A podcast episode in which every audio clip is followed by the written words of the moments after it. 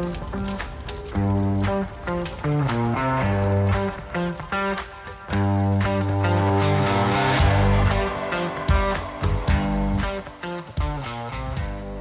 and welcome to Fire Headlines, where we cover the hottest topics in fire service news. I'm your host, Samantha Didion, and today I am joined by the panel Chief Bob Horton and Chief Jeff Buchanan. Our topic today is ambulance shortages. In a recent article shared in the Daily Dispatch, Portland Fire and Rescue used one of their fire engines to serve as a makeshift ambulance after seeing on their mapping app that an ambulance was not available to transport a stroke victim they were tending to. Jeff, the first question that comes to mind for me when reading this article is Are there any liability issues with fire crews transporting patients in their fire engine? All right. Uh, first of all, Samantha, great to see you. Great to see you, BOB. Good to be here. And yeah, let me jump into it, but I'm going to deconstruct this and I'm going to roll it back a little bit. I'm going to set a little teaser. The answer is yes. When I read this article, I really thought about five different components to talk about, and I, and I just want to briefly touch on on all of them. First one is uh, relationships, and, and whether it being regulatory, but the importance of embedding the ambulance company's resources into the computer aided dispatch system of Portland Fire is integral to this scenario and a best practice to be shared across the country. So that, that's point number one.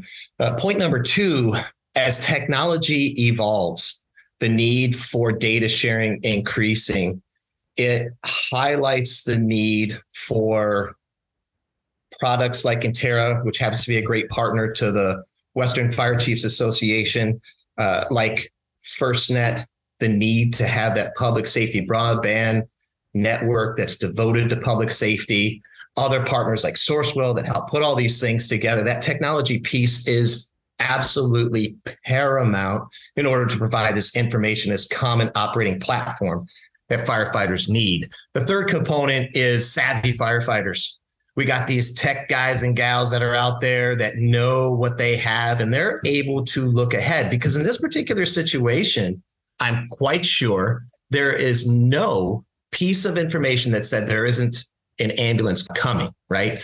What it probably showed was an amount of calls that were already ongoing and an amount of resources that were already committed and they put two and two together which they didn't have to do because of their savvy and they're like hey we got to make a we got to make a decision.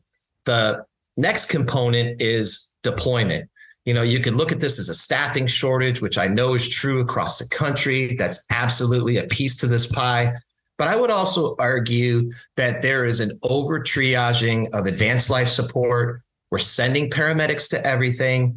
And that staffing shortage is directly related to what I believe is an inappropriate allocation of limited resources. This gets us to the fifth piece of the puzzle here, which is public policy. Can they and could they be in, let's say, liability for this this decision? And the answer is yes, but I think there's a way to mitigate that, a way to minimize it, and I love it. And I'm going to combine the savvy firefighters with this public policy and, and kind of make my point. And my point is this. I think as an organization, if you free your people up to take limited information in a time crunch and the ability to justify and articulate and describe why you're doing things for the benefit of the public.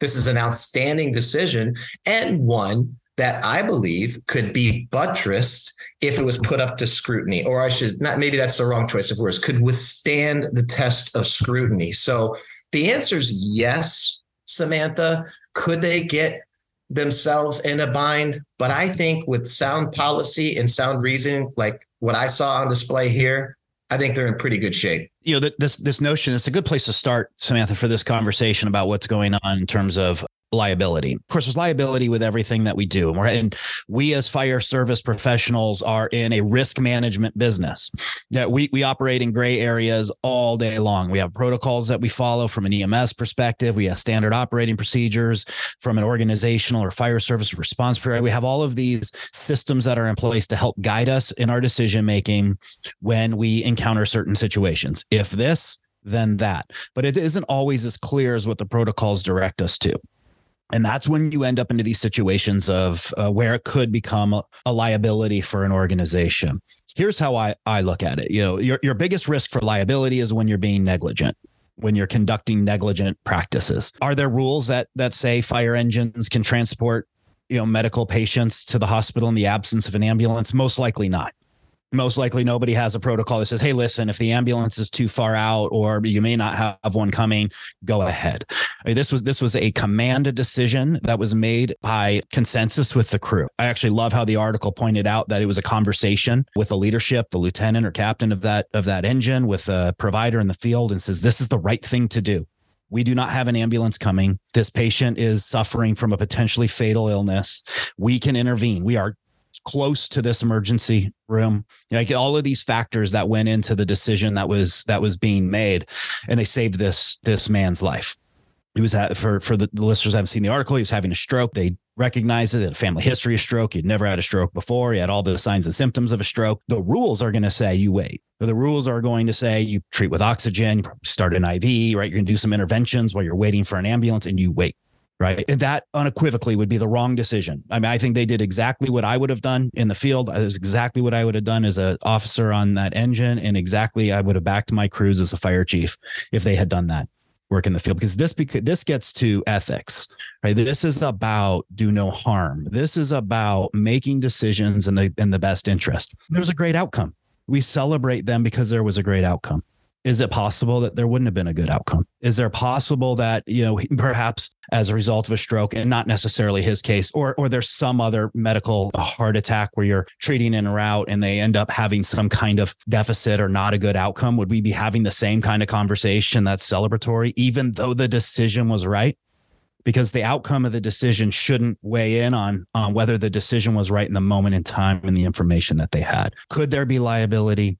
There could be.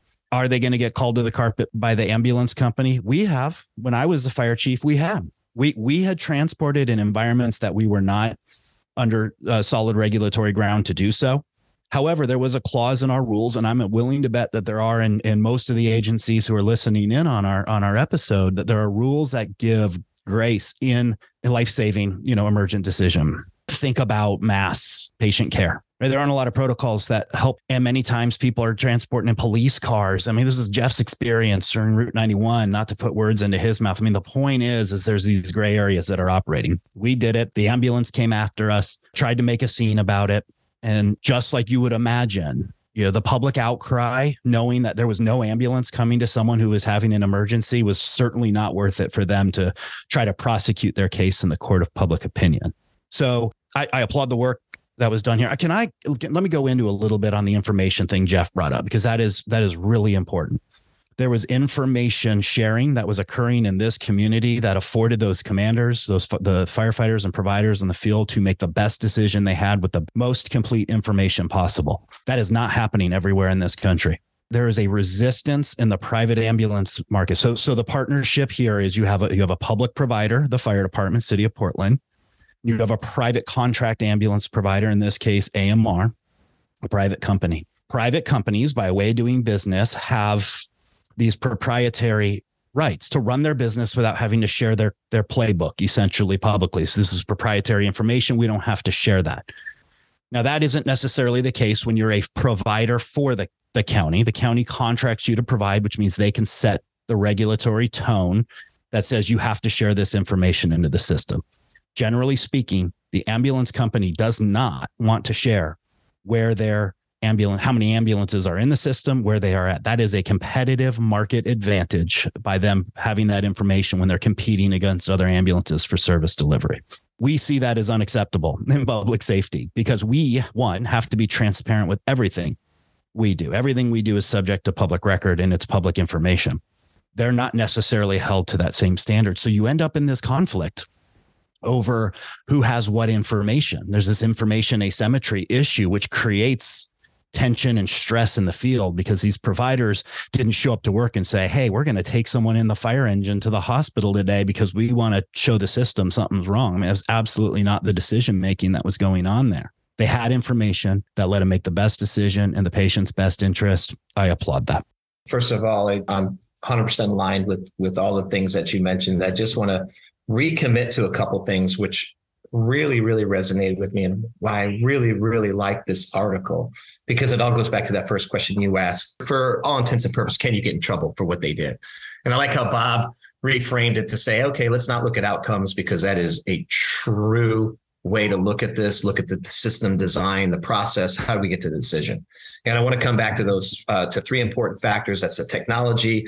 If it, that information wasn't there, these savvy firefighters could not have made that decision. And then we get to that public policy piece where they, they actually, they broke a rule, right? Uh, there's no doubt they broke a rule. But what I love about it, and, you know, kind of one of the things that excites me about this show is we critically deconstruct different articles and, and we talk about them.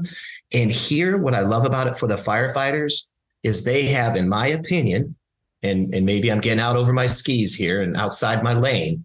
I think they have two strong legs to stand on for the decision they made because they had the technology to show the decision that they were making. They had consensus, which showed thoughtfulness at the scene, and they intentionally broke that public policy. Why? Because they care, but in addition, they used logic. And in the legal world, which I'm not a lawyer, disclaimer, there's a reasonable person test. Would a reasonable person, given that information, hey, technology is saying that this is a critical patient based on my training, there isn't going to be an ambulance coming anytime soon.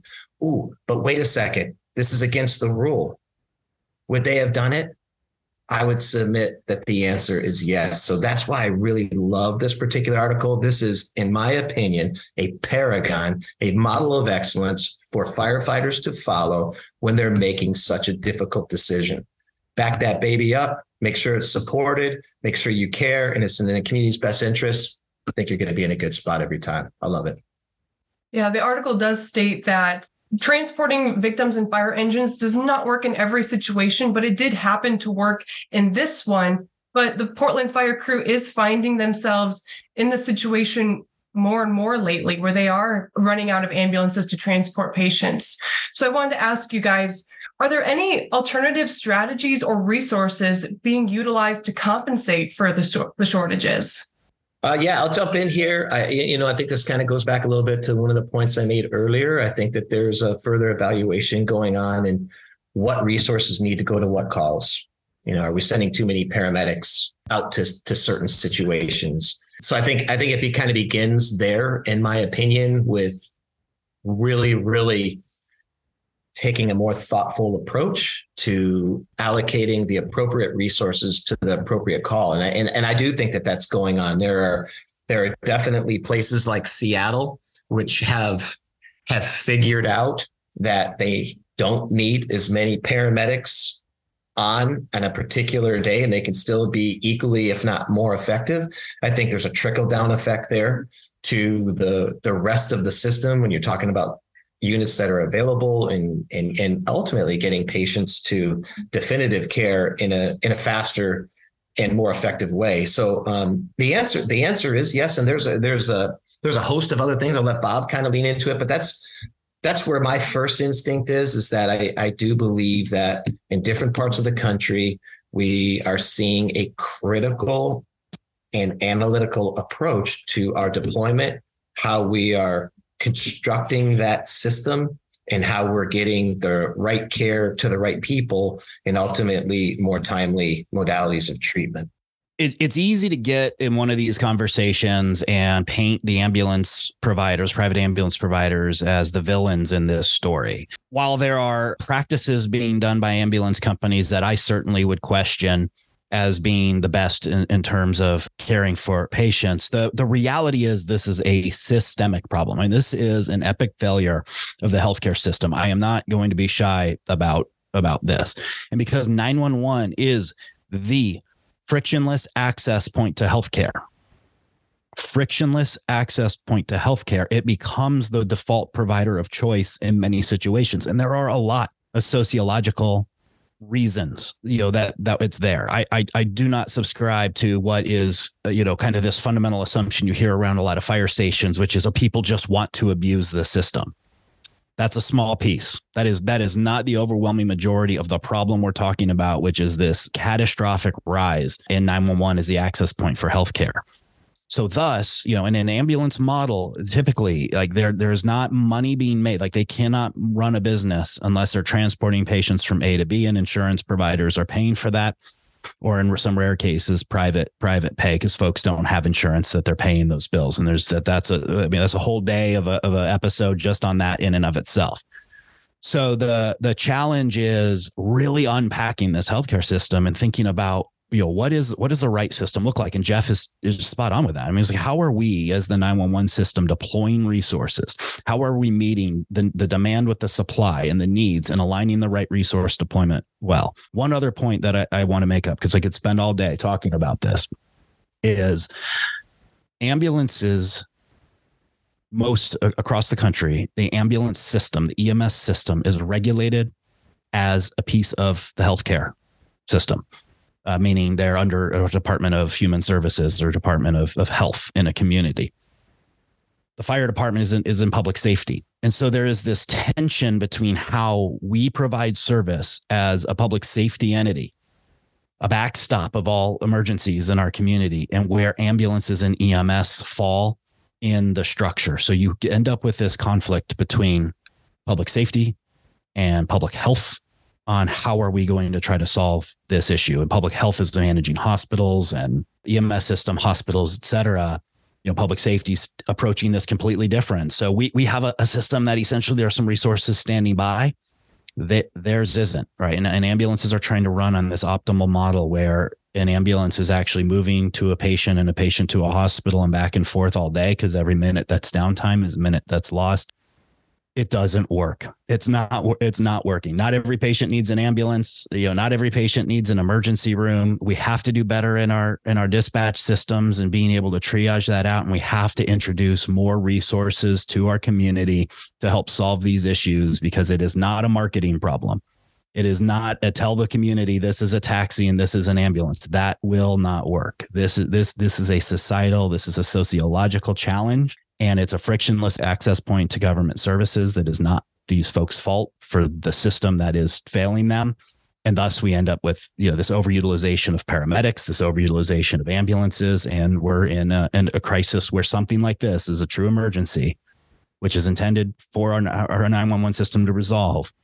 They have to improvise, you know, by taking a patient in a fire engine and go to the emergency room because we didn't talk about the opportunity cost of that either if that engine needed to be used at a different call, like in that moment in time that they were mo- moving people, what does that look like in the system? Like that, that's certainly not the point of this article. But the, the, the, the, the point, you know, I think is, you know, or at least this part of the question, we have to do better with resource allocation. We have to be at the table and we can't just be angry about it as much as I just made that what I felt like was an argument about this, this debate between public safety, public health is that's how the system is designed. We got to sit with public health partners and figure this out we have a motivation to do that in public safety. Ambulance companies don't necessarily have that motivation because their incentives are aligned with transporting patients from wherever they are to an emergency room because that's what insurance will pay for.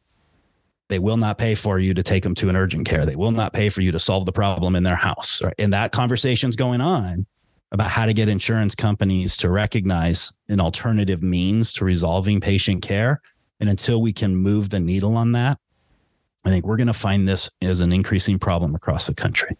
Any final thoughts before we move on to our listener question for this week? Samantha, I just want to I want to message the fire chiefs who are listening to this episode to hear. You have to dive into your regulatory structures. You have to dive into the partnership with private ambulance if that's the system that you have. You have to work with your 911 centers and directors and do exactly what Jeff said on the onset of this episode you have to get what information is out there and make sure that information is shared seamlessly between all parties that are involved in that call because our commanders deserve to have all the information, the best information, and our technology partners like Intterra in this case are with us. They're aligned with us, uh, the fire service, and saying we are here to help get that information from where it is to in the hands it needs to be. And so, fire chiefs, you, you cannot be passive in this discussion, you have to be very active in engaging in the conversation about this information sharing and bring in tech partners like Intterra to help you solve for this. That needs to be on your agenda. And I'm going to add on to that because I, I, just have to. Uh, you know how much sports talk radio I, I, watch, and my son uses this word "old head." And uh, I just heard it today on, on talk show radio. It has little to do with age and it has to do about a way of thinking. Get out of the past, into the now, into the future, be innovative, be creative. And I think that that goes along with this piece of the puzzle too. As an industry, we have to stop being old heads. We have to stop thinking about traditional ways we do things, which tradition is super cool. And I do love tradition, but not when it gets in the way of progress. And we already, everybody knows the cliche. So we have to be forward thinking. We got to stop being old heads. We got to get after it. Absolutely. Moving on to the listener question for this week. A listener wrote in As the cost of supplies, payroll, fuel, and everything else goes up, how do you see small departments with budgets that are already tight maximizing their dollars? I'll take that one. Uh, it's super difficult. Every single person in the fire department knows the constraining budgets that go year over year over year, looking into their crystal ball and say, "Oh gosh, what's inflation going to do this year?" You know, to my fuel fuel costs is is already difficult. One of the things you can do on the front end is you can put aside an arbitrary percentage to to calculate for these types of situations inflation you know you can call it a fudge factor call it what you will that's that's a possibility but you can also be super intentional with your processes, super intentional with the moves that you make operationally to be to be more effective. Trying to minimize, like in the case of fuel, trying to be more coordinated with training efforts for crews trying to be more coordinated overall with potentially deliveries or a, any number of things that happen in an operational type setting. So, you know, there's just a whole host of reasons that you can, you know, consolidate steps. Samantha, I'll try to be brief on that question. It's a very good question. It's a it's a math problem. Like this is about rising costs and and fixed essentially revenues so um, a lot of uh, of our listeners are going to be in a tax scenario if their primary revenue stream to run their organization is property tax. They're generally capped at 3% or so of, of property tax of assessed valuation every every year. So your real market value of your home may have gone up, let's say 10%. The tax cap on what you can be taxed for that only goes up 3%. Meanwhile, the cost of providing service is going up 9 to 10% employee costs alone are going up nine to 10%. And that's not a value judgment whether I think it should or it shouldn't. That's just a fact. The fact is employee costs are going up. Cost of insurance to pr- provide insurance for your employees is going up, you know, an exorbitant rate. So if your employee costs are somewhere, say 70%, maybe if you're a fire district all the way through the low 90s, maybe mid 90s, some organizations, employee costs alone are 90% of your budget.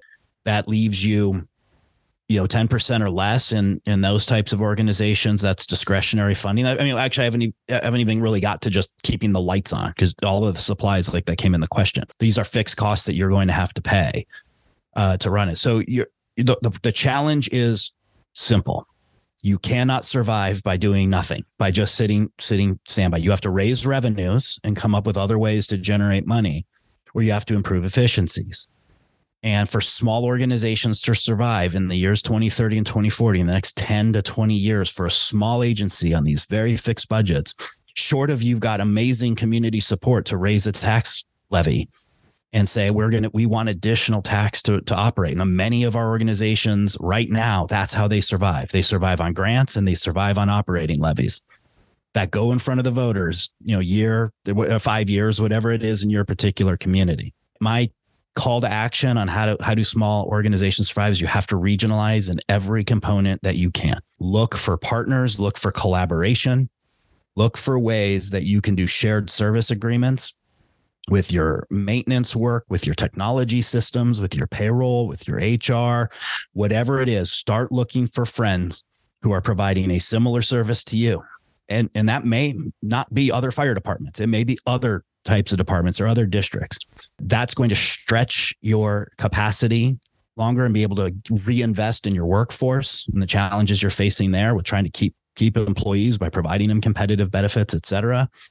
Stretch the dollars where you can by being efficient and looking for partners. So I I will beat the regionalization drum from here into uh, in perpetuity. Thank you, Chiefs, for joining us today. And thank you to our listeners for tuning in. A link to the article we discussed can be found in the show notes. If you haven't already, be sure to subscribe. And if you have a question for the panel, please reach out to us at fireheadlines at WFCA.com and let us know what's on your mind. We'll see you back here next week for more Fire Headlines.